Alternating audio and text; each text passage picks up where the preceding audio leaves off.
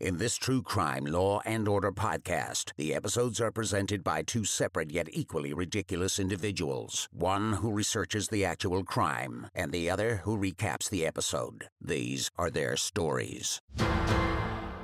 I'm so excited By what? By us recording right now.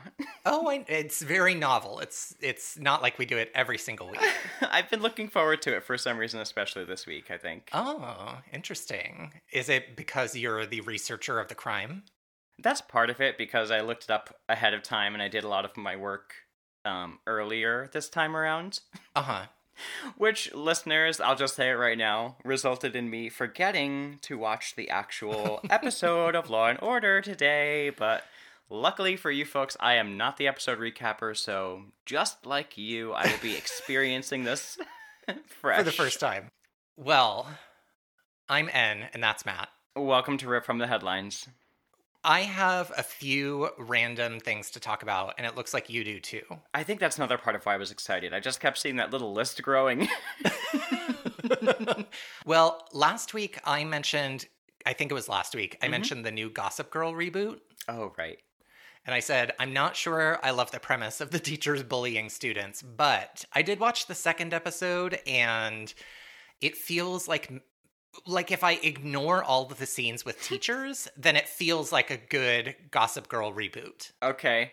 So I'm I'm just going to choose to black out during those scenes and hope that they eventually write those teachers out of this out of the series. yeah, I was going to say, are you still crossing your fingers for that hope? A hundred percent, yes.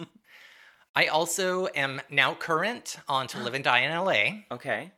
And this story is so wild. I'm so, like, engrossed. Yes, it's this, the disappearance of Elaine Park. Mhm. Um, and it's just, I don't, I, what do you think? What are your thoughts so far?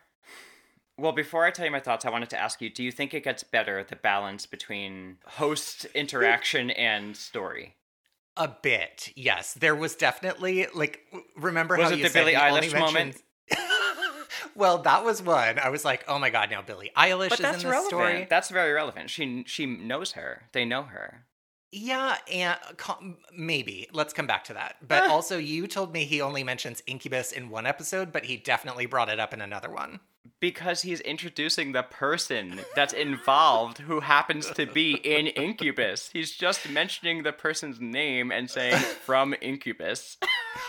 Imagine though it was like a Blink 180, like, you know, Blink 182, a 98. If Nick Lachey showed up on a like realistic true crime podcast and somebody kept saying, like, oh, my best friend Nick Lachey, I, w- I would be out. And and you cannot possibly be comparing Incubus to 98 degrees. well, no, because we know 98 Degrees is far better. Goodbye. Goodbye. Goodbye. Goodbye. I actually can't even think of a single Incubus song off the top of my head. Make yourself. Well, okay. And then he talked to Billie Eilish, and all Billie Eilish said was like, she was in my dance crew, and she was like, happy go lucky. Like, it was just, it didn't need to be Billie Eilish, but it just felt very like, oh, it's lending. I don't know. I don't know. I I still feel feel, like- a little funky, but I feel like by doing that, it gets more people to listen to the the show. That's my attitude. If I knew a famous musician, you better believe every episode of this show, I'd be like, "Yeah, I was just talking to um Don Mariah. Richards from Danity Kane." you picked Danity Kane. well, I love Don Richards. I about the the podcast. Yes. I just feel like I don't know if it's spoiler alert because we're current, but I cannot imagine that the mother is not involved and to blame. I can't imagine with everything they found in the last two episodes specifically. Yeah. How could it not Yeah. be them? How? It does definitely seem to point in that direction. Just I already was really weirded out in immediately before she even seemed to be a suspect. Uh huh. when they talk to her about her daughter's disappearance and one of the first things she tells them is like let me go show you her room and her weird lingerie that she would hang out in the house in Yeah, nobody that does was that strange. nobody does that and nobody does that that's like a young girl like that Yeah, so it's definitely very it's definitely very suspicious, I will say. hmm There are definitely moments in the podcast uh, I know when, that I'm enjoying a podcast and that it's a good podcast when I have actual like Mm-hmm. physical reactions to it. Like there were moments in To Live and Die in LA where my eyes got really big when I heard something or I like I think I gasped at one point. So Yeah. when that happens, I know it's good storytelling. Totally. And speaking of that, last week um, on our other podcast, I was talking about how I was having very visceral reactions to the book we're reading. Oh, yes. And I compared it to like the never ending story when Bastian is reading the book and like throws it across the room and such. Yes. Well, on Thursday, Davy and I went to the drive in in town and they were doing like a free movie night. And it was the never ending story. Okay, number one. Number number one. I've never been to that drive-in, let alone any drive-in. Oh, it's so cute. I know. I don't know why I never go. Number two. I guess I didn't know that it was operational. Number Oh, three. It had closed for like almost a full year. Okay. And number three. I've never seen the Never-Ending Story, but we talked about that already. Uh, it's one of my favorite childhood movies. It was like the one of like three or four that I always, always, always made someone watch with me on VHS until it probably wore out. Um, I totally like related to the kid in the story, and I just loved it. So we saw it on the big screen, which was so fun and such a cute thing. It was. If you have a drive-in in your area, research it because I would have never known it was there unless like some random person told me. And huh. Fun. I also, speaking of last episode, yes. I was telling you about the controversial candies Controversial candies for each holiday that I said I liked. Yes. And I couldn't Oh, remember. Sweethearts. Sweethearts for Valentine's Day. Yes. You like? Conversation hearts, some people call them. Um, I love them. I feel like I don't like the white ones, but those are like strangely mint flavored, The right? white ones are my, f- like, white and yellow are my favorite ones. Controversial opinion. I know. Sweethearts are not bad. I like them. I know they're chalky for people, but I, I like the whole expe- Experience. Yeah. What's this about Kit Harington? Oh, so when we don't know what to watch and we want something like light in the background and we're doing our own thing, Uh huh. uh, we started putting on old SNL episodes on Hulu. Oh my god. Uh, did you did you watch the Game of Thrones Kit Harington ones? Yeah, so yeah, we watched the Game of Thrones Kit Harington one, and they have a Law and Order SVU moment with him. Oh yeah, I forgot about that. It was so funny. I was not expecting it because I've never seen that that episode. And they do like a little sketch where they're doing all these Game of Thrones spin-offs because he's Yes. uh, Kit Harington was the host.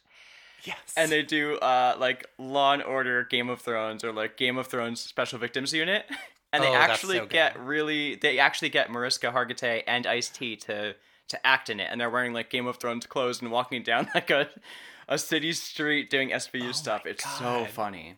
Okay, I need to go watch that again. I only ever watched the one where Kate McKinnon plays Melisandre from Game of Thrones. Oh, you and told me about I just die every time. I had to- So funny. You told me about that on the other podcast, and I went and googled it immediately. the best. you got anything else? You seem like you have other stuff. Oh, well, I have one item, Mm. which is I'm also current on The Real Housewives of Beverly Hills. Mm-hmm. And I just want to give my own opinion because we we have Matt and I have discussed the Erika Jayne Mm. Tom Girardi controversy. Yes, the whole Of- case. Yes, and uh, I think she is acting on the Real Housewives of Beverly Hills. Like her crying definitely seems theatrical at times. the initial cry with all the tears and the mascara i i wasn't super suspicious of Yeah, it's the one when, when she she shows up says it's not going to be okay for a very long time and has her head Yeah. to her, ha- her head and she's like doing some kind of like Sailor Moon fingers in front of her face, like in a very strange position. yes and her head is thrown it's very strange um i don't know i still feel i do feel like she's acting and putting on for the show a little bit i do Yeah. but I think it's strategic and I think it's coming from a true place because my theory is that yes, the divorce was happened at this particular time Yeah. because of all the stuff that was coming out about Tom. But I Yeah. do believe her that she was unhappy in her marriage because I don't Yeah. like the idea of just discounting a woman Her saying yes. that you know she's in an unhappy place because it looks different Yes. on the outside. You know, because yes. in the Housewife and the Hustler on Hulu, he put out as like a sweetheart to the people he um he represented. Like they loved him, they thought he was Yeah. sweet, and there was those messages of him being so sweet. but we know that he's not exactly that way. So if he can fool people that were shelling out all this money to have him represent them, I, why wouldn't he be able to fool his wife? Yeah, for hundred percent. I You know? totally agree. I think, I think she knows more than she can say she knows Mhm. because she has to like protect herself in this moment. Yes. So I think, I think she probably knew a little bit about what was going on, but that is not connected to necessarily how unhappy she was in the relationship. So, so I don't know. We'll see. well, should we get into our actual show? I guess. okay. All right. Well, I am the episode recapper, and this is episode 21 of season two, the second to last episode of the season. Mm. And Matt, I can't wait for your you to experience this the for the first time. Yeah, I'm excited to experience it. I should have just like said that there was pieces of evidence picked up by a pencil because that's the only thing I'm still outstanding on, huh? I mean, you absolutely can't believe that I would have given it to you on your word alone. Matt, I'm I'm kind of scared. I need another piece of evidence picked up by a pencil in like the next episode. I know we have to really keep our eyes peeled and Yeah. see if it happens, but I Yeah. would say even if you don't get it and you didn't fulfill the whole thing, you still did a a damn good job. I sure did. Thank you. All right. Well, this episode opens in a taxi cab, and inside of the cab is a couple, and they're fighting. And what's weird about this fight is none of the lines, like, it's not coherent dialogue. Like, one person will be like, Well, your mother never loved me. And then the other person will be like, I've always wanted to have more children. like it's just like they're just fighting and arguing and saying lines to each other. It's it's totally incoherent. It's like they're both arguing with somebody on the phone sitting next to each other. That's correct. Yes, that's exactly what it's like. It's like they're having two totally different conversations. So the taxi driver almost hits a body in the street. He like sees a body on the road ahead and like breaks and like bare he, he like the bumper goes over him, but he's doesn't hit the body. And he kind of like looks up and and we pan to see that there's like a bridge or an overpass above the street. And so he's like, "Oh, maybe this person fell or jumped from the bridge." And so Logan and Cerreta arrive. Cerreta again is in his David the Gnome outfit. and we learn that the man is dead. And it looks like, you know, he would have fallen to his death from the bridge, but he also has stab wounds. And so we know that there is more at play than a simple fall. So Logan gets the dead man's ID, and we learn that his name is Jason Vogel. He is a councilman of the 16th district. So I will refer to him as Councilman Vogel or Vogel throughout the episode. Okay. In his wallet, none of his cash or credit cards were taken. So Logan and Cerreta are like, okay, this wasn't a mugging or a robbery. This is, you know, somebody set out to kill him or, or did kill him. And we need to find out who. So we get the title sequence. I started reading an encyclopedia item by item and made it all the way through the letter L before the title sequence was over. Ooh, was it the Encyclopedia Britannica? It was, yes. Do you remember that episode of Friends where Joey can Joey gets sold an encyclopedia but he can't afford the whole set so he just buys the letter V and then he tries to only have conversations with people about things that start with the letter V? Yeah, and I feel like when he finally gets away with it, someone immediately changes the topic.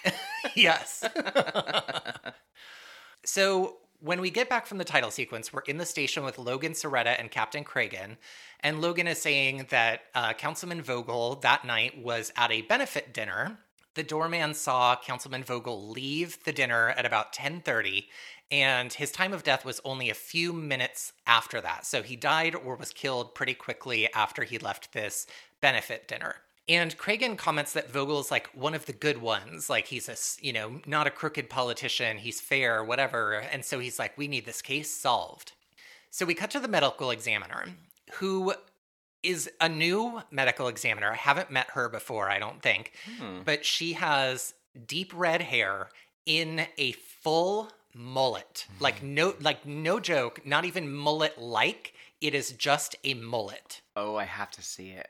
So she needs to be screen captured for fashion court. Oh, I I'll do it. I I do remember another medical examiner having red hair, but I don't remember Yeah. a mullet, so this might be a newbie. Yeah, you get a profile view so you can see the party in the front and or the business in the front, party in the back. That's what I'm all about. Yeah.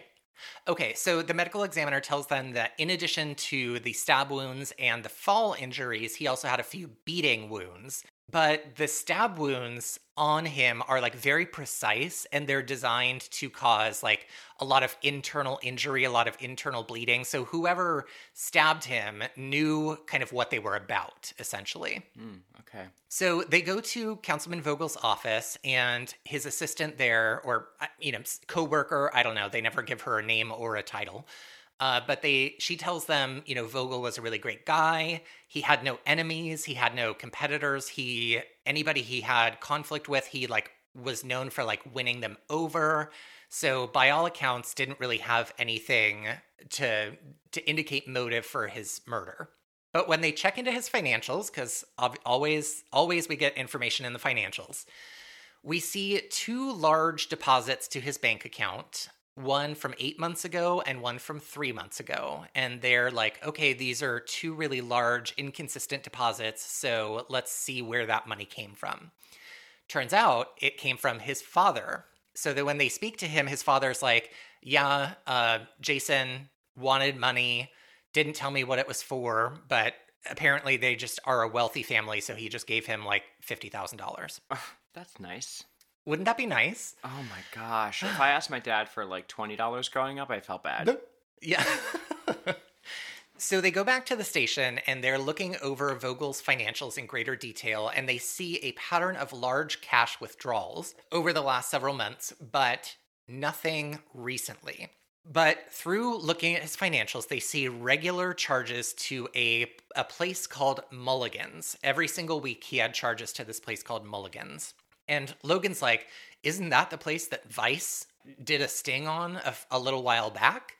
And sort of like, yeah. So Mulligan seems to have something to do with either like sex work or drugs or illegal gambling, are kind of like the three vice areas. Okay. So maybe one of those three things contributed to his murder. So they go to this Mulligan's place and speak with a man who's kind of like either the concierge or like the manager of the club.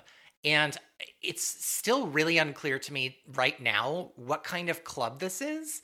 Um, but he the the concierge says like, oh, Vogel has been like struggling uh, with like a, a big thing in his life. And so he reveals to Logan and Cerreta that essentially Vogel was thinking about coming out of the closet but he was worried about his family and his career. But the the concierge says like he didn't think it would cost him his life because the manager says that there's been a lot of assaults and murders of queer people recently. So he's like, you know, maybe that's why he was murdered. Hmm.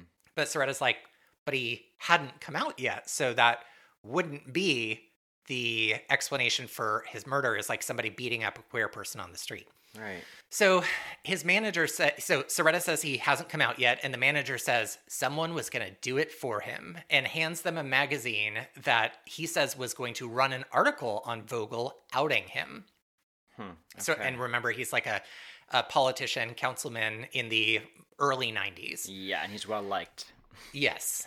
So they go to this magazine and talk to the editor. I guess editor, again, we don't know his official title, but he defends the actions of his magazine. And this is the most repugnant thing I can think of. But he says that, quote, outing someone is an act of self defense. We're at war. Wow. No, absolutely not. Do not out people. It's not about you, it's their individual thing. So don't out people. Absolutely. But they never trouble that statement in the episode. So of course.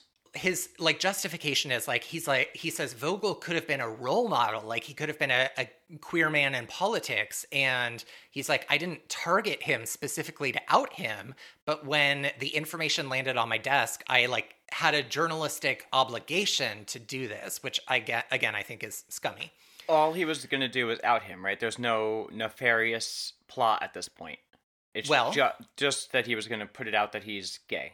Yes. So all that he was going to publish was that Vogel was gay, and he had letters that kind of proved that Vogel was queer.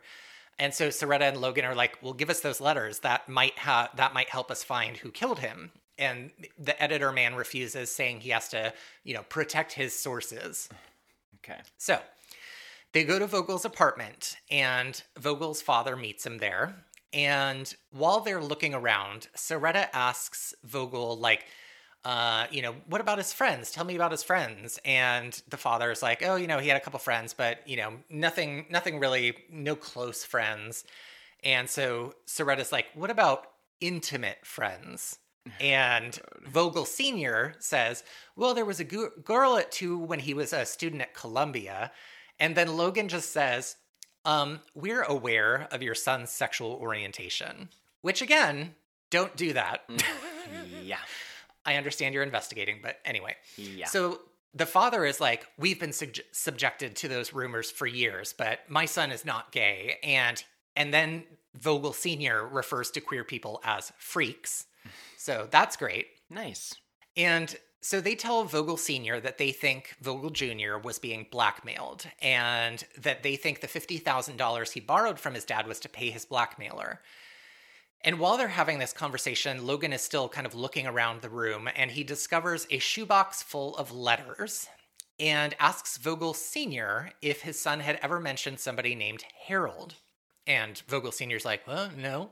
And the letters that Logan has found are it are we're meant to know that they are more than friendly letters, like they're sort of salacious. Are they like salacious, like sexual in content, or are they like? Yes. sal- oh, okay. Yes, sexual in content letters. Mm, okay. So they look at these letters, and some of them are still in the envelope of the person who sent them to Vogel, Vogel Jr. And so they look at that address and see that it is a prison. Mm. So, back at the station, we learn more about this Harold that Vogel Jr. was supposedly exchanging these letters with. Um, his name was Harold Dwyer, and he had been in prison for six years for grand larceny and assault, and he was released just two weeks before Vogel's murder. So, pretty pretty good suspect for the police at this point. I'd say so. So they go to talk to him, and he says that he met um, Jason Vogel through a personal ad. Uh, Dwyer, when he was in prison, put an ad in the Advocate saying, like, for other men to write him letters. And Vogel sent him a letter, and their kind of like correspondence began from there. Okay. So they they kind of ask him if he was involved in blackmailing Vogel, but Dwyer says like how could I have been? Like I didn't even know his last name because he like signed him all like Jason V. Mm-hmm. Um, and he says like besides Vogel in his letters said he was going to help me get on my feet when I got out of prison. So like why would I blackmail him or murder him if he was offering to help me already? Yeah, they were like friends. Yeah. So on the street, Logan and Cerreta kind of debate whether Dwyer is telling the truth or not because he kind of like may there's indications that maybe he just conned Vogel into a romantic correspondence in order to dupe him for money potentially. Mm-hmm. So they look into his other correspondence records at the prison and see that he kept correspondence with six other men in New York City, and Vogel being one of them. Mm-hmm. So they ask for copies of all of the uh, letters, or at least the information on who these men are that Dwyer was corresponding with from prison. And they go and talk to one man whose name we I don't think ever get. Uh, but he explains that he saw Dwyer's ad in the Advocate and answered it, and that Dwyer started sending him some raunchy letters. But once Dwyer started getting kind of quote unquote raunchy, uh, this guy stopped writing back to him. But a few weeks later, after he stopped writing, he got a phone call from a man who said he was a friend of Dwyer's and said that he had the letters that he and Dwyer had exchanged. And while he didn't like directly threaten him, he says he wants $5,000 a month to keep the letters private. This guy, fortunately, was in a position where he's like, I'm out and I don't care who knows it. So I'm I obviously was not going to give him any money. Right. So Logan and Cerreta are are trying to figure out who who might this man be that was kind of the interme- intermediary between Dwyer and the men that he was writing letters to, and they ask the man if the phone call was collect or not, and he says no, it wasn't collect, but like why do you ask? And they say you know calls from prison can only be collect, so it obviously wasn't Dwyer directly calling him. Hmm.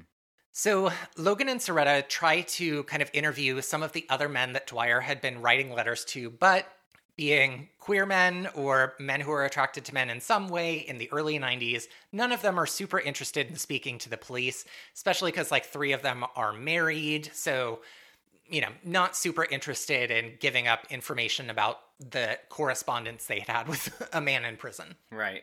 So they go and look at Dwyer's visitor logs in prison and see that his lawyer had been visiting him every single week.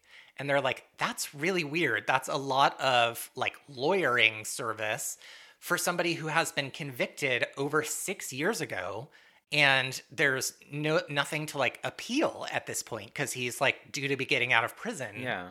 And the man who that they had just talked with who said that he got a phone call from Dwyer's friend described him as kind of like slick and pushy. And so they're thinking like, "Oh, maybe the lawyer is like a slick and pushy guy who was calling to ask these men for money in order to keep his, the correspondence with Dwyer silent." Hmm. So they go to the lawyer's office, and his name is Peter Colson. And he's kind of cagey with them at first, but when they say that they think Dwyer had help on the outside, he tells Logan and Cerreta, you know, contact my lawyer. I'm done talking to you. On the way out of the lawyer's office, they stop by the mailroom and talk to a. this is another person who needs to be on fashion court. They talk to a woman who is dressed as though she is about to head for an audition for the pumpkin in It's a Great Pumpkin, Charlie Brown. Because it's just like a, a, a spherical orange outfit that she's wearing. Like she's in the audience of uh, Let's Make a Deal. Yes, 100%. That's exactly right. So she tells them a courier service comes with packages for the lawyer, Peter Colson, every single week, and the packages get taken directly to his office. None of it gets opened at the mailroom. So they go to talk to the courier service, and they basically tell the woman there, like, next time you get a call for a courier being delivered to Peter Colson, we need you to call us. So Cragen gets them a warrant to check the delivery.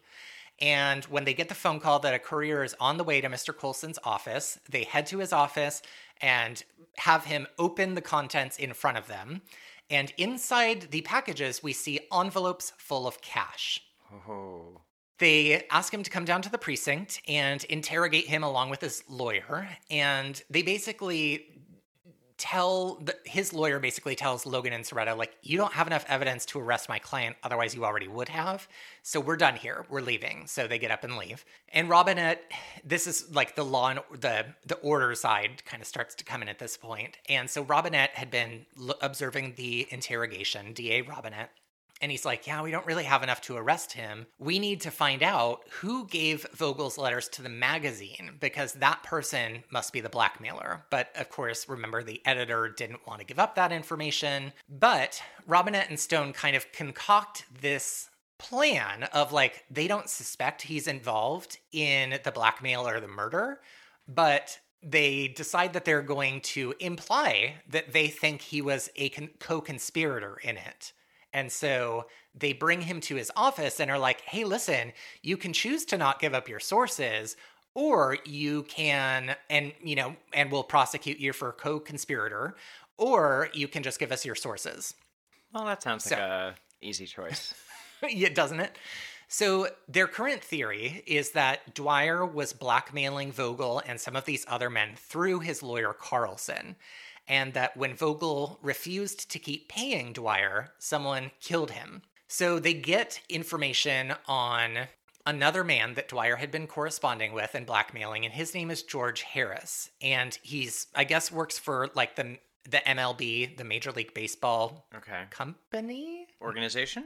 organization sure um and this guy is basically like yes i corresponded with vogel but i can't afford to have this come out i'm i'm married i work in a essentially he doesn't say this but he's like i work in a highly homophobic industry so i can't you know be an out queer man working for the major league baseball Yeah. organization so he says that you know he was being blackmailed and that he was asked for $50000 which he gave them but it was supposed to stop at that point. point and then he says but they came back for more and they told me that they wanted another 25000 and he says he doesn't ever know who the person was on the phone that called him And so Logan and Cerreta ask, Could you recognize his voice?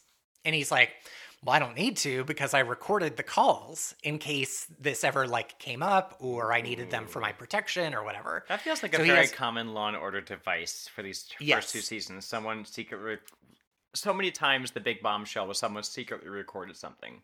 Yes, secretly recorded their blackmail conversations. Yeah. Yes. So even though he says, I've got these tapes, I've got these recordings, I am not going to cooperate with you because I can't testify. I can't let any of this get out. And Stone says, like, we'll subpoena you to testify. And Harris says, like, I'd rather go to jail. Hmm. So Stone goes back and talks to Vogel Sr., the, the father of the man who's been murdered, and tells him that without Harris's, the baseball guy's, testimony, they essentially have nothing. And so Robinette says, wait a minute, what if we could seal the courtroom? Like, no cameras, no witnesses, and that would protect Harris's identity so that we can get him to testify. And Stone is kind of like, you know, I think that we might be able to pull that off because he is a victim of the same blackmailing scheme that a person was murdered over. So Right. we can make this argument that his life might be in danger.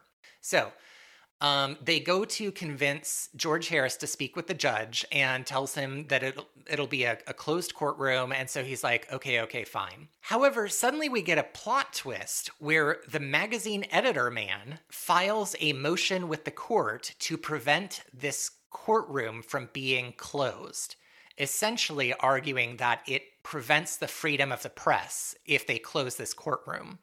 Okay. And at this point, I was like, why does he care? Like, what is this to you? Hmm. But uh, yeah, George backs out of testimony. He's like, nope, not going to do it.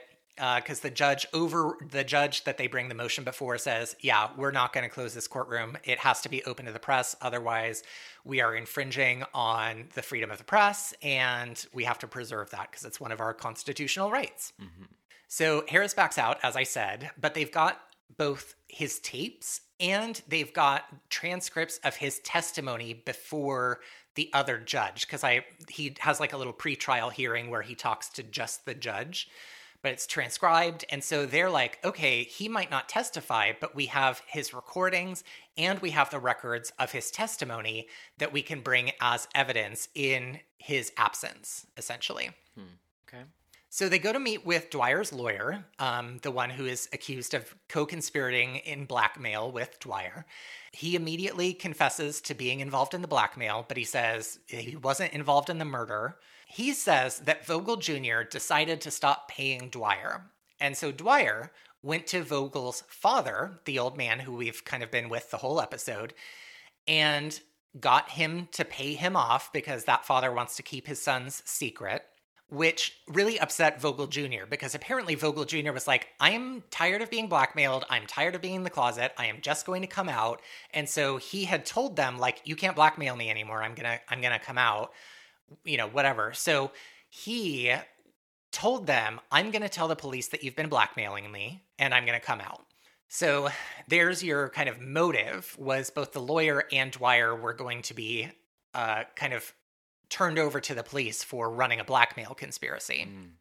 So Vogel Sr., they realize, has known this the whole time because Dwyer had come and asked him for the money. So they're like, hey, we've been talking to you since the beginning of this, and you've been hiding information from us.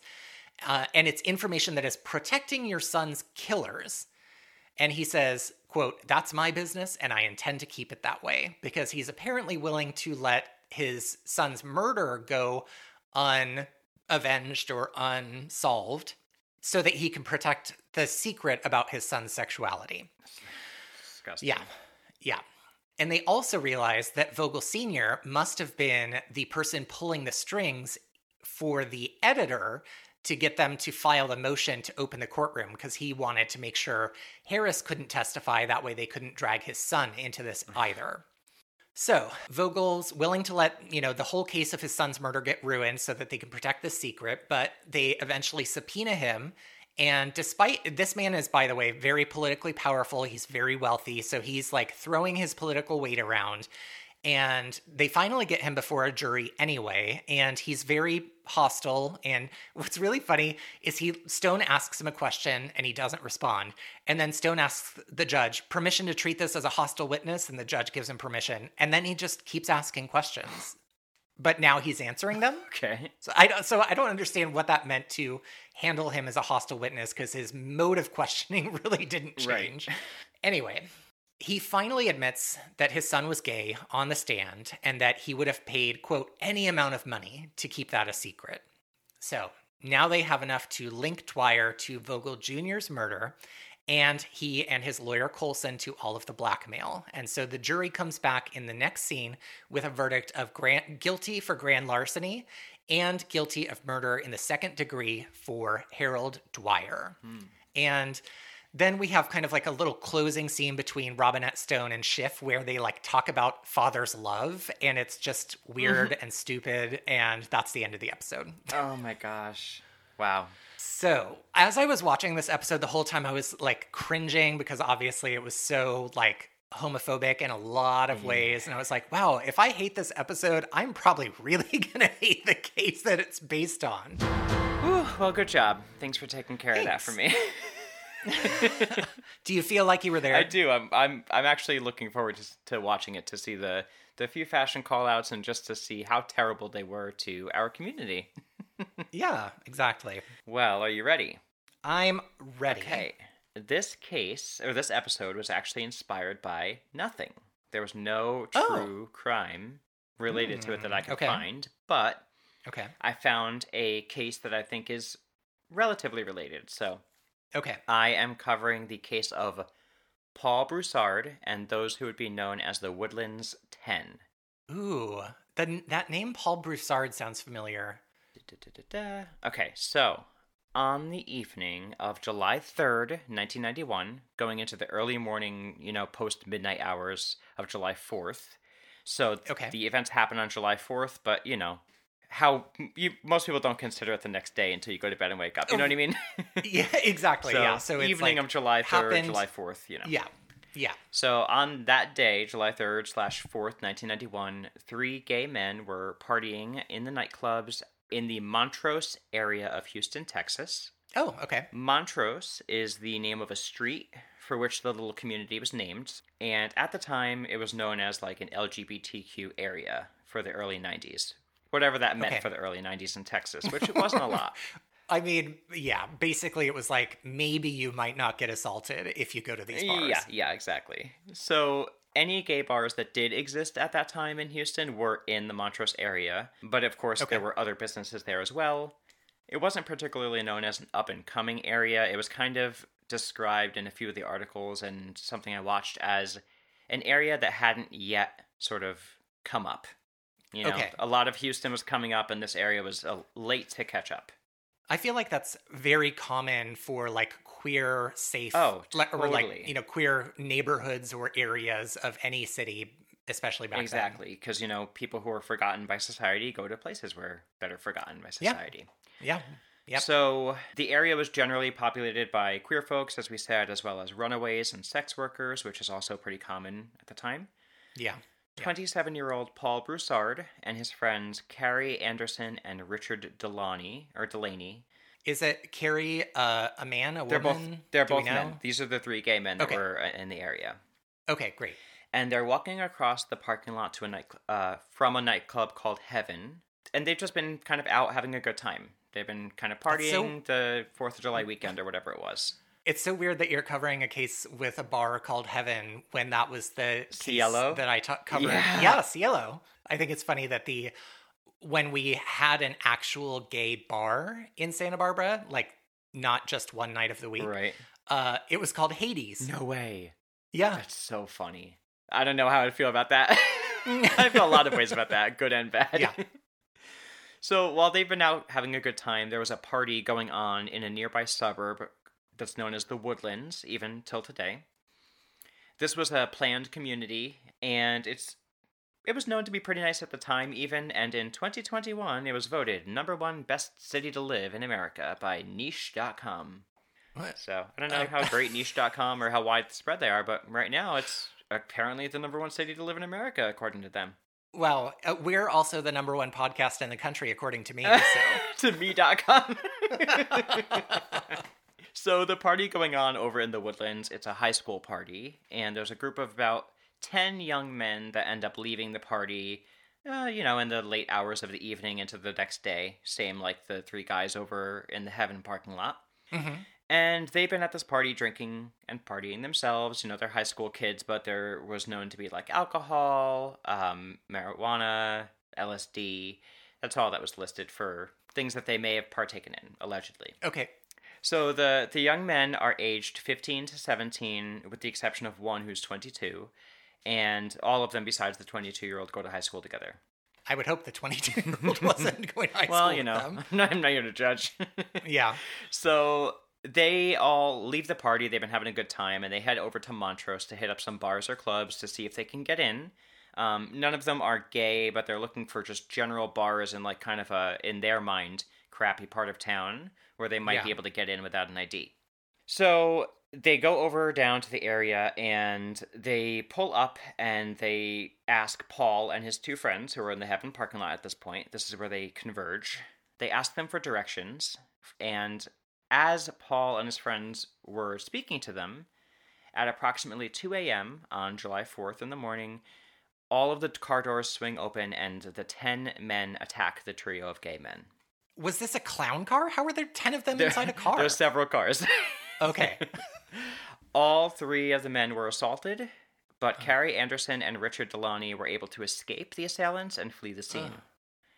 This caused the group to all surround Paul Broussard, and at least five of these ten boys were attacking him with fists, steel toed boots, bear claws, and one of the boys had a pocket knife. Okay, Um, couple things. One, Uh huh. I only know bear claw as a pastry. Right. So what is a bear claw as a weapon? Yes, I had to do the same thing immediately, and Okay. you're never going to believe what it is. If this is what they actually used, I can't even believe it.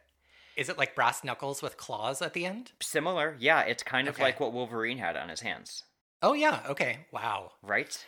Okay. And then okay. Okay. Wait. two the next two thing? more things. uh, number one, why do high school students have those? Hello. Two, I'm just gonna say, if you are inclined to just beat the shit out of somebody because of one of their identities, I think that says a lot about you I mean, as a person. Like maybe you check your own issues with yourself before you address them on a stranger. maybe. yeah, I would. I would strongly agree. Yeah. When they finish the attack, Paul is barely conscious on the ground, and they pilfer through his belongings and take his comb as a souvenir, and they flee back to the woodlands uh, community. Okay. Now, before I get into the events that unfold next, I want to talk a little bit about the culture at the time and how gay Okay. men and queer people in general were looked at, treated, and, you know, what he was up against. Yeah. So, this event occurred, like I said, in 1991, and it was Mhm. only just shy of 1980 when Anita Bryant on national news said, As a mother, I know that homosexuals cannot biologically reproduce children, therefore, they must recruit our children. And that was like a widely accepted belief. That was she was the one who Harvey Milk was up against the whole time. Well, you know what's so funny is like I've known people who have said things like, "Oh, the the you know the gays are taking over the world," Mm-hmm. and it's like, um, how? Right, right, right. Or in 1981, a dec- just a decade before this event, some of the first reported cases of AIDS in the USA come to light that June, and Yeah. that so starts the AIDS epidemic in America. AIDS will continue to claim the lives of people, you know, until today and onward. And by 2020, 600,000 people, more than 600,000 people, had lost their lives to struggling with AIDS Yeah. this disease, this virus, and the way that it was portrayed to the media, you know, it was looked at as a gay disease or a disease brought by immigrants or queer people or intravenous drug users only, but especially gay people. And then in that regard, gay people were associated with intra- intravenous gr- drug users. Yes. So Yeah. instantly, anyone who had any negative feelings about gay people at all instantly latch onto the idea that gay people are drug addicts and are even more disposable in their minds.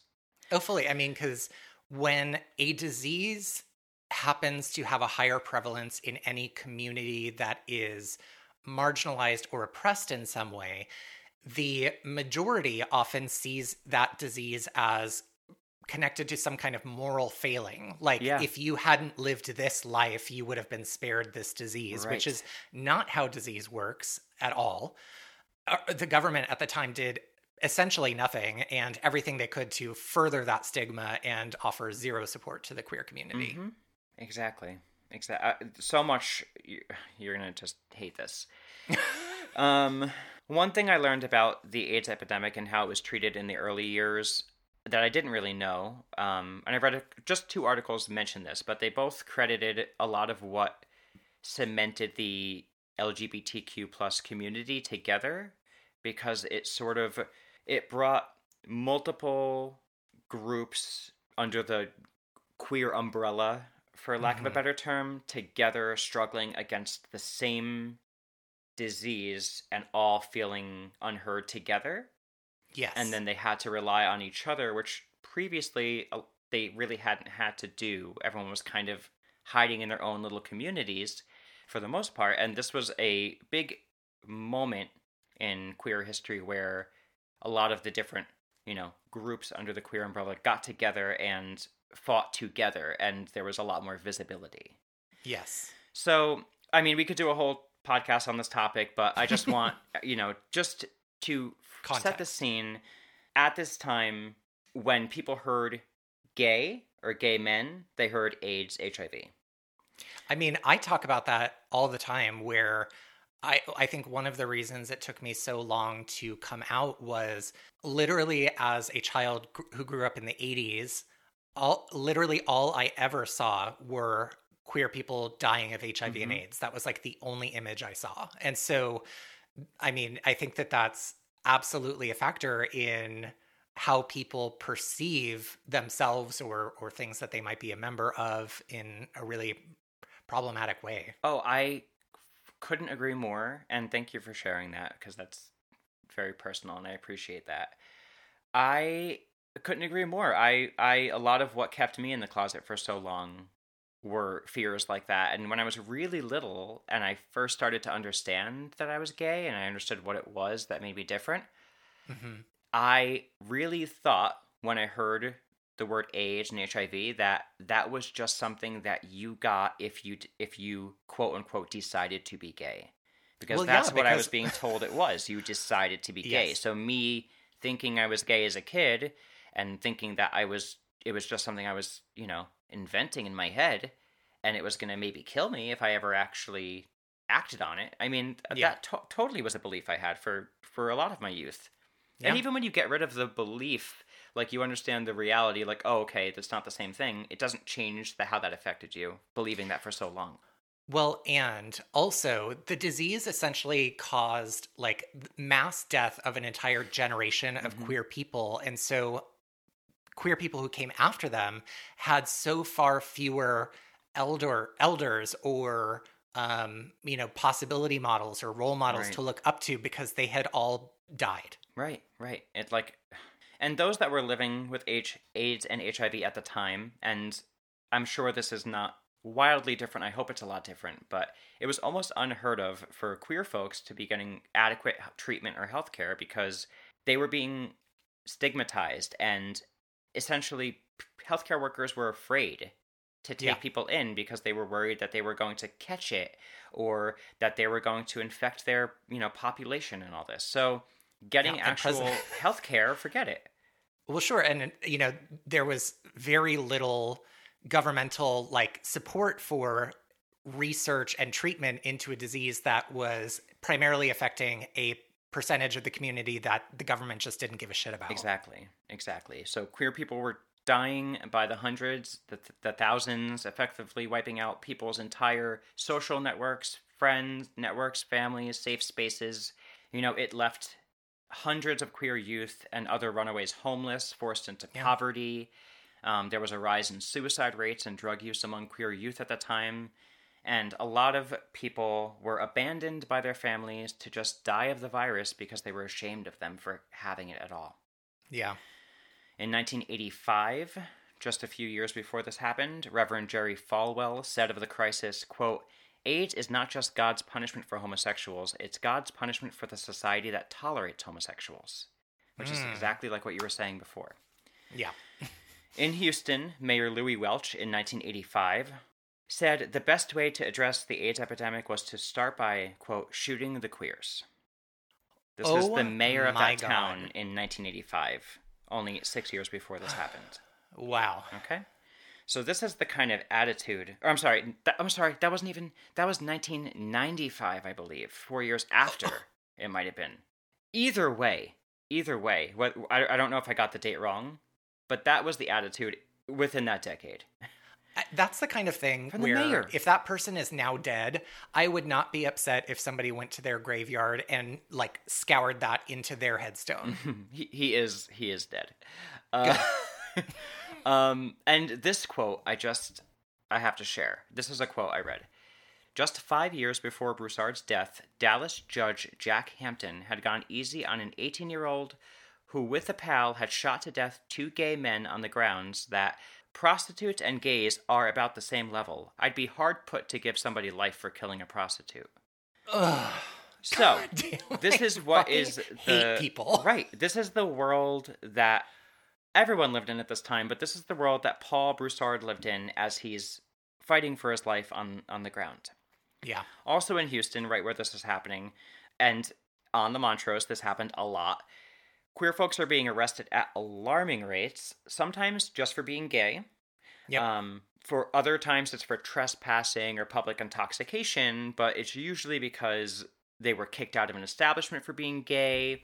Um, bystanders didn't like that they were around gay people and would call the cops on them, and then they would be Yep. arrested for for something, whatever they could do. And there was a like documented pattern of police uh like entrapping or leveling false accusations of solicitation upon queer people as well. Oh, uh, get ready! Get ready for this. And this is where I Oh, wanted great. to kind of put you on the spot for a second. Oh, okay, fun. So the next piece of information includes the word "fag." Mm, yeah. What are your thoughts about that word?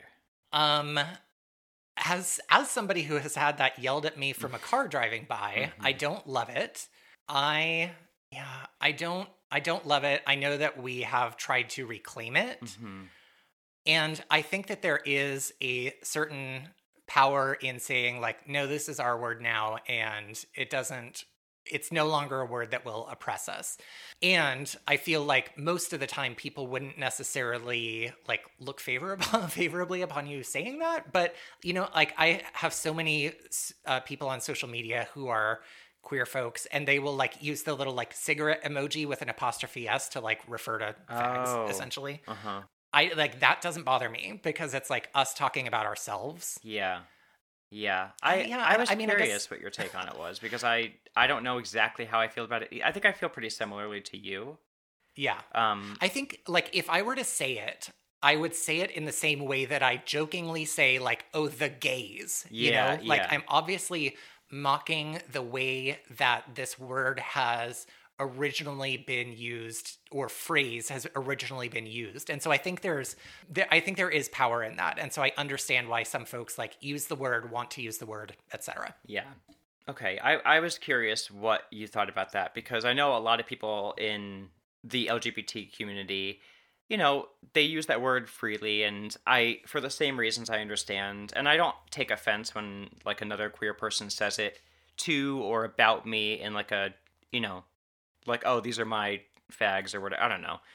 um or like that's very faggy or whatever. Like I don't take offense to it when it's someone in my community and we're in like a environment where it feels natural to come up like it wasn't like a thing but i just feel like i still don't like the word personally on Yeah. a personal level so while i won't Well, take so- offense to it if anyone else says it and i understand and i think there is power in reclaiming the word Yeah. it's still so triggering for me to even hear it even from a gay person Yeah, and I think that you know there's so much context and subtext that matters when that word is used, Yeah. right? Like if another queer person used it to indicate that they were like deriding a person's identity or behavior because Right. they were like too feminine or whatever that is, because that's often what it's directed to. Yeah. Like that's a problem because you're perpetuating your own oppression. But if it's obviously not in any way meant to be either self deprecating or insulting to another person, and it's said by another queer person, then I'm like, hey, that's your word, go for it. Yeah. I'm wondering if it'll ever, for me at least, feel like the word queer does to me now because when I was Yeah. little, queer was like a dirty word. and now I Yes, prefer definitely. it. so I, I, I wonder if it'll ever be like that. I kind of hope it does, and I kind of hope it goes away forever at the same time. So, Yeah, yeah. but all that, you know, thank you for entertaining me with that because I, I course. just, yeah, I hate saying that word, but I want to Yeah. say it because it's in the case. Mhm. Um, but I just, I don't like saying it. yeah. I guess. So, in 1984, it was reported that for years, Houston PD had a quote fag file Mm. where they quote were keeping a list of local homosexuals, their names, group photos, license plate numbers, and other personal information of the gays that they would arrest for these offenses so they can keep track on them and, you know, track them. Gay business owners themselves were afraid to report attacks happening in their own community at their own establishments on their property because they were afraid of losing business, num- number one, um, Yeah. but also no longer being considered one of the only like safe spaces for queer folks to go to. Right. So they were even keeping hush hush and t- taking care of things, you know, under the table by themselves. So even the numbers that are reported are so, so wildly skewed because not only do you have those who don't report at all, but you have those that happen in public places where, you know, the community just takes care of each other. Right. So back to Paul Broussard. He's lying on the parking lot, as we know, he's barely conscious, and the EMS staff arrives hours, hours, hours after the attack. Hours? hmm It doesn't say how they got there, but they just say EMS staff arrived and tended to him hours after the attack in the early morning hours of July 4th. I mean, we've talked in many, many different episodes about different communities' mistrust of police for super valid reasons. so Oh, I could yeah. also understand if either of these men who got away didn't feel safe to call the police. Sure, of course. Um, when the EMS are treating him, Paul he is still conscious enough to speak, so he requests to be taken to St. Joe's Medical Center for treatment. And the EMS team deemed the situation warranted, quote, low priority transport, which means no lights or sirens. So, the trip that could have taken eight minutes took 40 minutes. Are you kidding me? hmm When they arrive at the hospital, it takes an hour to find a doctor to see Paul. So it's now been hours since the attack, Mm-hmm. 40 minutes since the ambulance, and another hour or more waiting for a doctor's attention. So it's like been f- potentially at four to five hours since he was attacked. Yes, yes. Wow. Later that evening in the hospital, Paul passes away from internal injuries, and the ME adds to the report, quote, a delay in treatment, which I'm glad they I- added what- that to I the was- report. I was going to ask you might cover this, but did they did any of the things you read give any indication of whether he would have been able to be saved if they had gotten to him on time?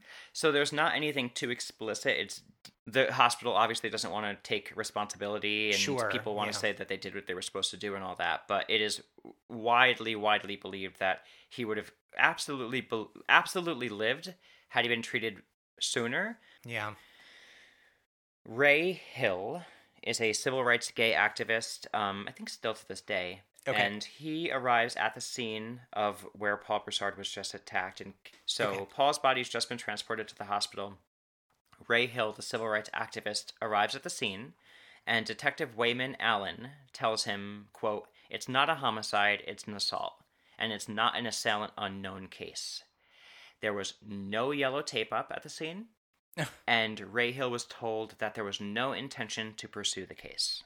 So, No intention to pursue the case. correct. When a group of 10 people assaults and nearly kills someone. Right. I mean, at this time, all they know is that someone has been killed. And because of where it is, I don't Oh, yeah, I guess care. they don't know it was 10 men, huh? Yeah. Yeah. Okay. Hill already known at the time for being, like I said, a very public voice for queer rights and victims' rights. Um, he's very loud and very. I I really like this guy. He realizes that he has to now, you know, take advantage of this terrible situation. He knows that this tragedy needs to reach mainstream media, and so many times people are killed in his community and no one ever hears about it. And Yeah. Andrew Edmondson, an activist and friend of Paul's, who actually saw him the night he was attacked and killed, and he himself was also assaulted that same night hours before in the Montrose area for being gay.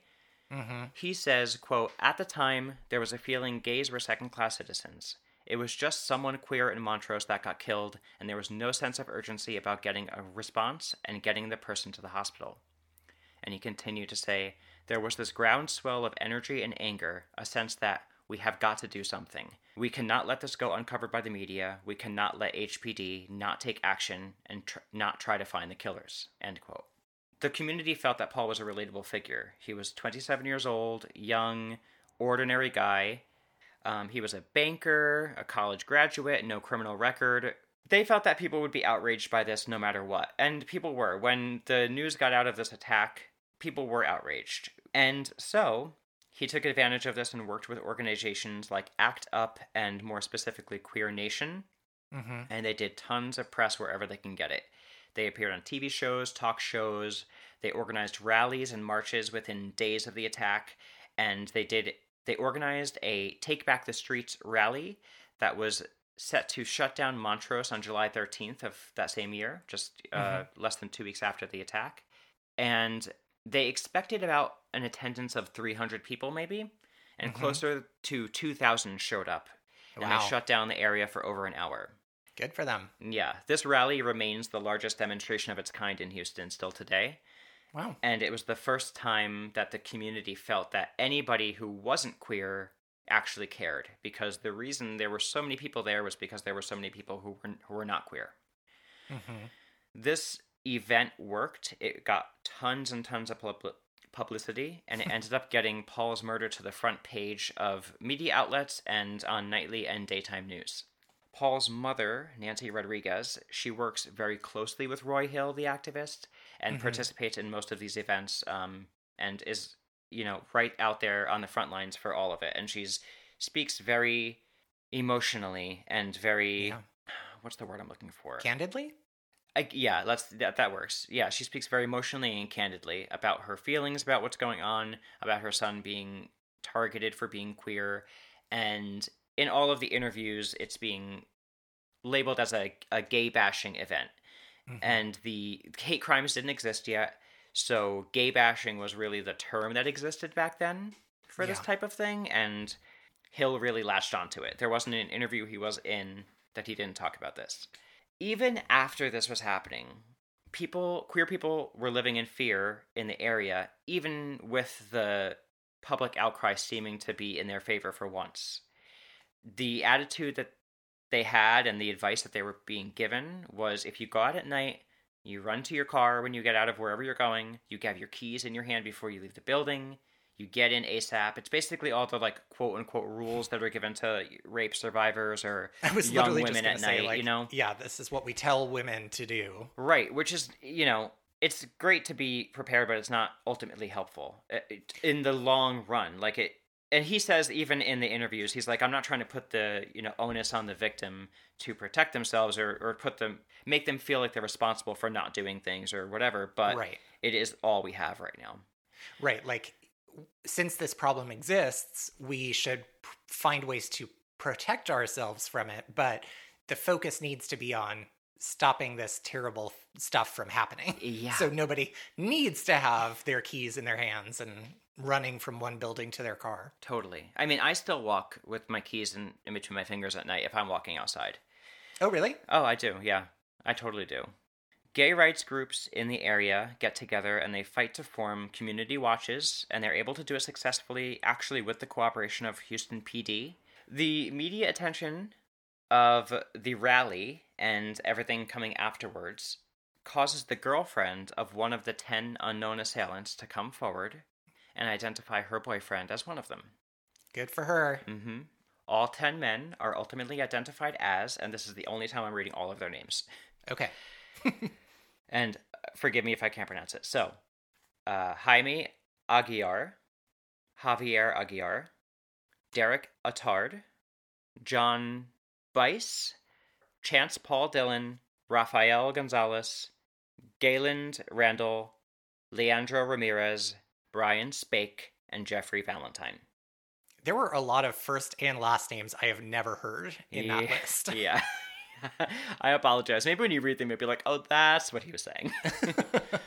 so these 10 uh, young men will become known as the Woodlands 10 because they live in the woodlands. John Bice turns himself in out of these 10, and all the rest were arrest- arrested. And they all, all 10 of them, end up signing confessions. nice. Hill and Rodriguez lobbied for meaningful sentencing for them. Hill being the activist, if you remember, and Rodriguez being um, Nancy Rodriguez, Paul's mother, the victim's mother. hmm They want meaningful sentencing, and for the first time in the county's history, the victim's family was given significant say in the sentencing process. Wow. Yeah. Interesting. So she had a lot of say in in what ended up happening to some of these boys, which was pretty groundbreaking. Here's what they were all ended up given. So the five five of the boys were found to be not responsible for his death and they didn't participate in the actual beating. They were just sort of there around. Mhm. So these five boys were all sentenced to 10 years for murder but deferred. And because of Paul's mother, they were all given probation at her request. So she requested a That- lighter sentence for them? She did. That is a lot of mercy and kindness that I would not necessarily expect of the victim of, or the mother of a victim of murder. Right, yeah, and she was very supportive of her son. She uh, supported him being out, and um, they were, you know, she had two other kids that also were supportive of him. So Paul Chance Dillon was sentenced to 20 years for attempted murder. Is he the 22 year old? Um, I think he might have been the. I think he might have been the 22 year old actually. Okay. Seems like it would make sense that the oldest would have gotten the harshest sentence. Well, you'll see that is not actually the case. oh, well, great. so he is sentenced to 20 years. He ends up serving only six of them, and he's released in 2000 because some sort of law got repealed that just worked in his favor. Great. So I didn't see any word on Ramirez, uh, where he is now, but Leandro Ramirez was sentenced to 15 years and one day. I don't know what the one day is, but there's that. and both Jaime and Javier Aguiar were also sentenced to 15 years and one day for murder. And they were both paroled, I believe, in 2007 at the end of that sentence. Bice, he is the one who gets the harshest sentence. So we've covered the other nine of them. So five of them got probation, three of them got 15 years in a day. One of them, I don't know what happened with him, but the other two got out after uh, in 2007. And then we have Okay. Paul Dillon, who got attempted murder instead of murder. He got out, you know, at the short period of time because of that law. John Bice is the one who had the pocket knife.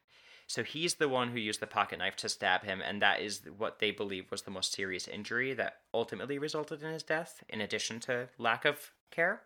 Yeah. And so he is actually sentenced to 45 years. Wow. Okay. There was no trial. They all took a plea bargain uh, to get these sentences.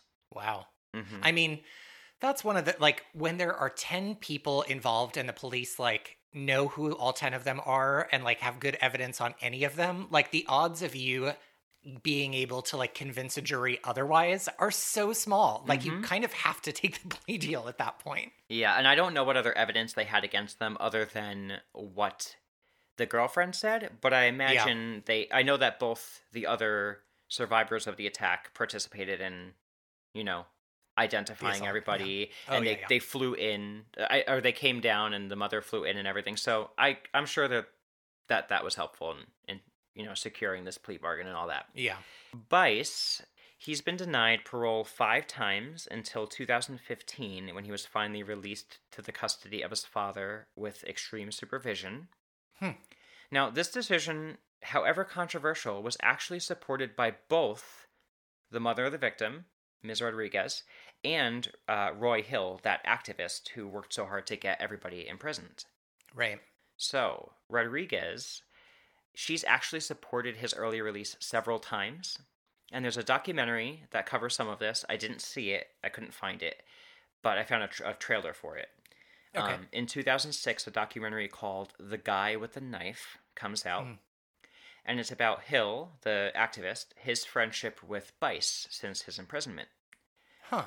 And apparently, Hill has spent a lot of time getting to know him over the years. And this is a quote from, from the activist Hill. He says, I lied to get media attention, to get Houston police to solve a gay murder. It was wrong, but it worked. Now I'm doing what I have to do on behalf of John Bice. Wait, what did he lie about? So basically, he says that after talking to him for a long time and really getting to know him, he doesn't believe anymore that this was a homophobic event. Hmm. He says that, according to Bice and agreed upon by him and by Paul's mother, that this was more about peer pressure, thrill seeking, drugs and alcohol, the influence of LSD, and the idea of being macho in front of all these other guys. Okay, so following the murder of Matthew Shepard, Mm. Bice in prison writes a letter to Nancy Rodriguez. Um, Okay. and in the letter, he writes asking for nothing. Um, he doesn't ask for anything. He just wants to apologize for what he's done to her son. It says, quote, I have gained a more relative understanding of what took place that night in Houston. Never could I possibly imagine I would take a human life or take part in any action which would inflict fatal injuries. But the fact remains, I did participate and I have taken responsibility for this. Of course, I knew I was wrong. I made poor decisions. After years here in prison, I see how disruptive my life and attitudes were. I've learned of some hateful actions taken against the minority of a different sexual orientation. This wounds my heart, and I'm appalled to know that I too was involved in this type of action.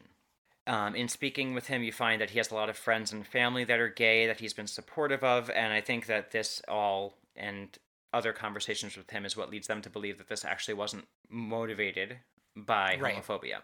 Okay. And while I can see all of this and I, you know, I understand and I'm shocked at their mercy and grace, I would still argue he still killed somebody. Yeah. Like, yes, maybe he didn't do it because he was gay, maybe, but he still killed somebody. And so I wouldn't Yeah. be fighting so hard to get him out. And I I think the the issue is that and what the documentary also ends up highlighting is that all the boys were given plea bargains as though they were being tried as adults without a trial, and the confessions were given willingly but without any attorneys present. Hmm. So, you know, whatever. The only thing I would really for sure agree with about the documentary, or what it seems to be telling, is that there is like this sort of 11th unnamed assailant for this death is really the culture in Houston and around it at the time. That's Yeah. probably the, the thing I would definitely agree with about this. Bice may have been released, like we found out to his father's supervision in 2015, but in 2020, he's arrested again on a DUI when his car and himself are found in a ditch in the woodlands. Huh. Um, this violates terms of his parole, and I don't know if anything has been decided about it yet. As a result of Paul Broussard's murder, the Houston City Council unanimously passed a resolution calling for a gay inclusive state level hate crimes bill. The Houston PD also added sexual orientation to the list of biases motivating a hate crime. And the hate crimes bill would be shot down many, many, many, many times over the years by conservatives. So it kind of just lived there. Um, the other side wouldn't agree to it, and they refused to even like budge at all about voting about vetoing it until they changed the language from sexual orientation to sexual preference. And then they were okay with it, finally. So, this paired with the murders of James Byrd and Matthew Shepard finally helped push the hate crimes bill forward, which passed in 2001 as the James Byrd Jr. Hate Crimes Act. Damn. I mean, I hate that. I don't know if it still says sexual preference. I hate that that's in there. Right. But if that's what it takes, if that's the language it takes to have something be done. Bob Lanier, and I'm sorry if I'm pronouncing his name wrong, he's eventually elected mayor of Houston, and one of his first actions was to reach out to help Paul's mother and see if there's anything they could do for the victim's family. And he immediately elects an advocate to be a crime victims advocate for the city. Mm-hmm. Right after the indictment of the Woodlands 10, an undercover operation called Vice Versa was initiated in the Houston PD, and it had Houston police officers going undercover into the Montrose Mhm. and acting as though they were gay to see how they would be treated and see what the you know pulse of the situation was. I I want to scream already, but keep Mhm. going. Within a week, one of them is assaulted, Okay. and so more come very quickly, and they realize that not, there's a lot that needs to be done. Yeah. A documentary, another documentary about Paul's murder was made in 2016. It's called "The Murder in Montrose." Um, I did watch that one. It's available for free online. You can find it. It's pretty Okay. great. Um, my one complaint about it is, it's called a mur- "The Murder in Montrose: The Paul Broussard Legacy." Right. I don't feel like it's very much about Paul. Okay. Of course, it's about what happens with Paul, and it talks a lot about how it affected the community and the aftermath. You just Mhm. don't get really a lot of Paul in it besides that he's the victim of the crime. Yeah. On July 28th of 2011, the Aaron Scheerhoorn Foundation and the local business owner Charles Armstrong and the Montrose Counseling Center dedicated the northwest corner of California and Grant Street as Montrose Remembrance Garden. Hmm. And they write, quote, "We are coming together this time to remember Paul along with the countless others in our community who have met an untimely end as the victim of violence." So says Charles Armstrong, the host of the event. And it honors the following people. It honors Fred Paez, Marion Panzer, Charles Hebert, Paul Broussard, Fred Mangione, Mark Cajas, Ross Allen, Kenneth Cummings, Myra Chanel Ical, Gypsy Rodriguez, Asher Brown, Nathan Davis, and Aaron Scheerhoorn, all of whom were victims of hate crimes and violence. Aaron Scheerhoorn, for whom the organization is named, was killed in 2010, just blocks away from where Broussard was found. Mm-hmm. And Alan Everett of the Scheerhoorn Foundation says he hopes that the garden will be a place for honor, reflection, memorial, and comfort for those people who have been affected not just by the murder of our friend Aaron, but also for any of the families and victims of past violent acts and murders that have taken place in this community throughout the course of many years. I hope it's a place of refuge and peace, solace and quiet, full of nature's beauty. And then here's what I was able to find about Paul Broussard in life. Not too too much, but he was a Texas A&M graduate. He was very goal-oriented and loved by many for his fun-loving sense of humor. And his friends Rick and Carrie, that's Richard and Carrie, who were with him the night he was assaulted and were assaulted as well. They wrote the last portion of his obituary, and it said, Mhm. quote, Paul, though your life was maliciously interrupted by this torturous act, know that we love you and we miss you, and we know the party continues where you are now, where we'll soon be with you. Love, Rick and Carrie. God. And that is the end of the case of the senseless assault of Carrie Anderson and Richard Delani and the tragic murder of Paul Broussard. Dang. Wow. Great job. Thank you. I knew even the research into picking a case was going to be hard. Yeah. and it's just hard for me to cover it. It's important, and I love covering things about my own community, to be honest, because I think I'm very passionate about this. Yeah.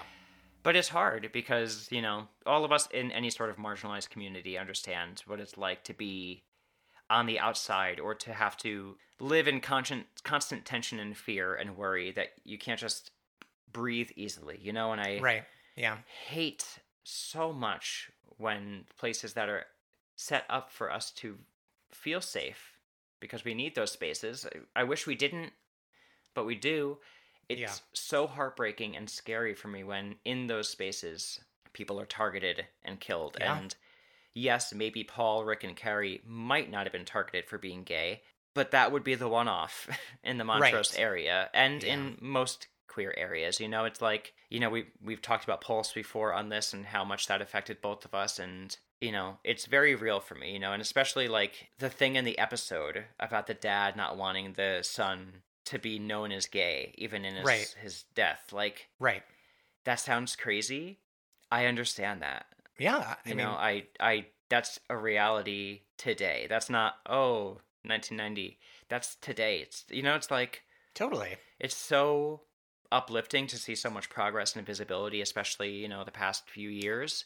hmm It's so sad to see how Far we have to go, yeah, and how little stuff has still not changed? Yeah, sometimes when I when I like when I see how similar things are to the way they were, and when I when I see how similar some attitudes still remain, and when I see how hard it is to fight, you know, like I couldn't even get my job to put Pride on the on the monthly calendar. Right. There was so much resistance to even do that Yeah. for our city's event, city sponsored event for Pride. I can't even do that. So, Yep. could uh, and that's small potatoes compared to anything anyone else is dealing with. You know, it's just yeah, it's a very But it all contributes. To, It's all part of the same system. yeah, yeah. It's so frustrating. It's so frustrating. Well, you did a great job researching it and telling the story. Thank you for doing that. That Thank you. doesn't like I said, I hated watching the episode, so I can't imagine it was a lot of fun to research. Yeah. Oh god. Okay. Well, how I guess you didn't see the episode, but based on my retelling of it, how would you rate it for having dealt with the topic? D minus. Yeah, I'm giving it a failing grade for how it dealt with the topic because there was like very few moments where anybody was like, "Hey, that's problematic. Hey, that's super offensive." So, um, yeah, I'm gonna give them an F for Yeah. how they dealt with it. Um, My D minus might turn to an F if I watch the episode. Who knows? Uh, true. Come back next week and give us your your revised opinion. Um, I guess for watchability, I would say it's maybe like a maybe like a C. Like they did a uh, the storytelling was okay for a Law and Order episode, so I'll give them a C. Hmm. Okay, I'm gonna just give them a placeholder uh, B minus for now until I watch it. Okay, great. Wait, well, Oh, yeah. next week, Matt, is our final episode of season two of Ripped from the Headlines. Can you believe that? I really can't. I'm shocked. It came really fast. It did. I'm so proud of us. Um, so we're recording our final episode next week, and listeners, Matt and I might take a couple weeks off because Matt is moving across the country. So we will firm up that schedule, and in next week's episode, we will let you know what that break is going to look like. But uh, we hope you will tune in next week for the final episode of season two. Yes, and don't worry, I am eager to get back on it right away. So basically, as soon as we have Wi Fi wherever we are, we'll be back to recording and releasing. So Yay. no worries, we're just taking a mid, you know, between seasons break. Yes, exactly. Well, Rip from the Headlines has an indie podcast, and if you enjoy listening to us, and I know you do, if you think others might too, the best thing you could do is rate and review our podcast on the platform that you're using to listen to it right now, because that's what really helps other people find us. Yeah, the every review we get helps make searching for our podcast more likely that other people will find it. So definitely write those reviews. Yeah, and I um, don't see any. I only see one for 2021, folks. So get, get on, on it. Also, the best way for other people to find our podcast is through word of mouth. So do tell a friend, post about us on Reddit, or find other ways to spread the word. our social media is Ripped Headlines on Twitter, Facebook, and Instagram, and our email is rippedheadlinespod at gmail.com. We absolutely love getting email from you, so please feel free to just send us a note and say hi. And I just want to say big shout out to all you guys that are participating and being active on the Facebook account.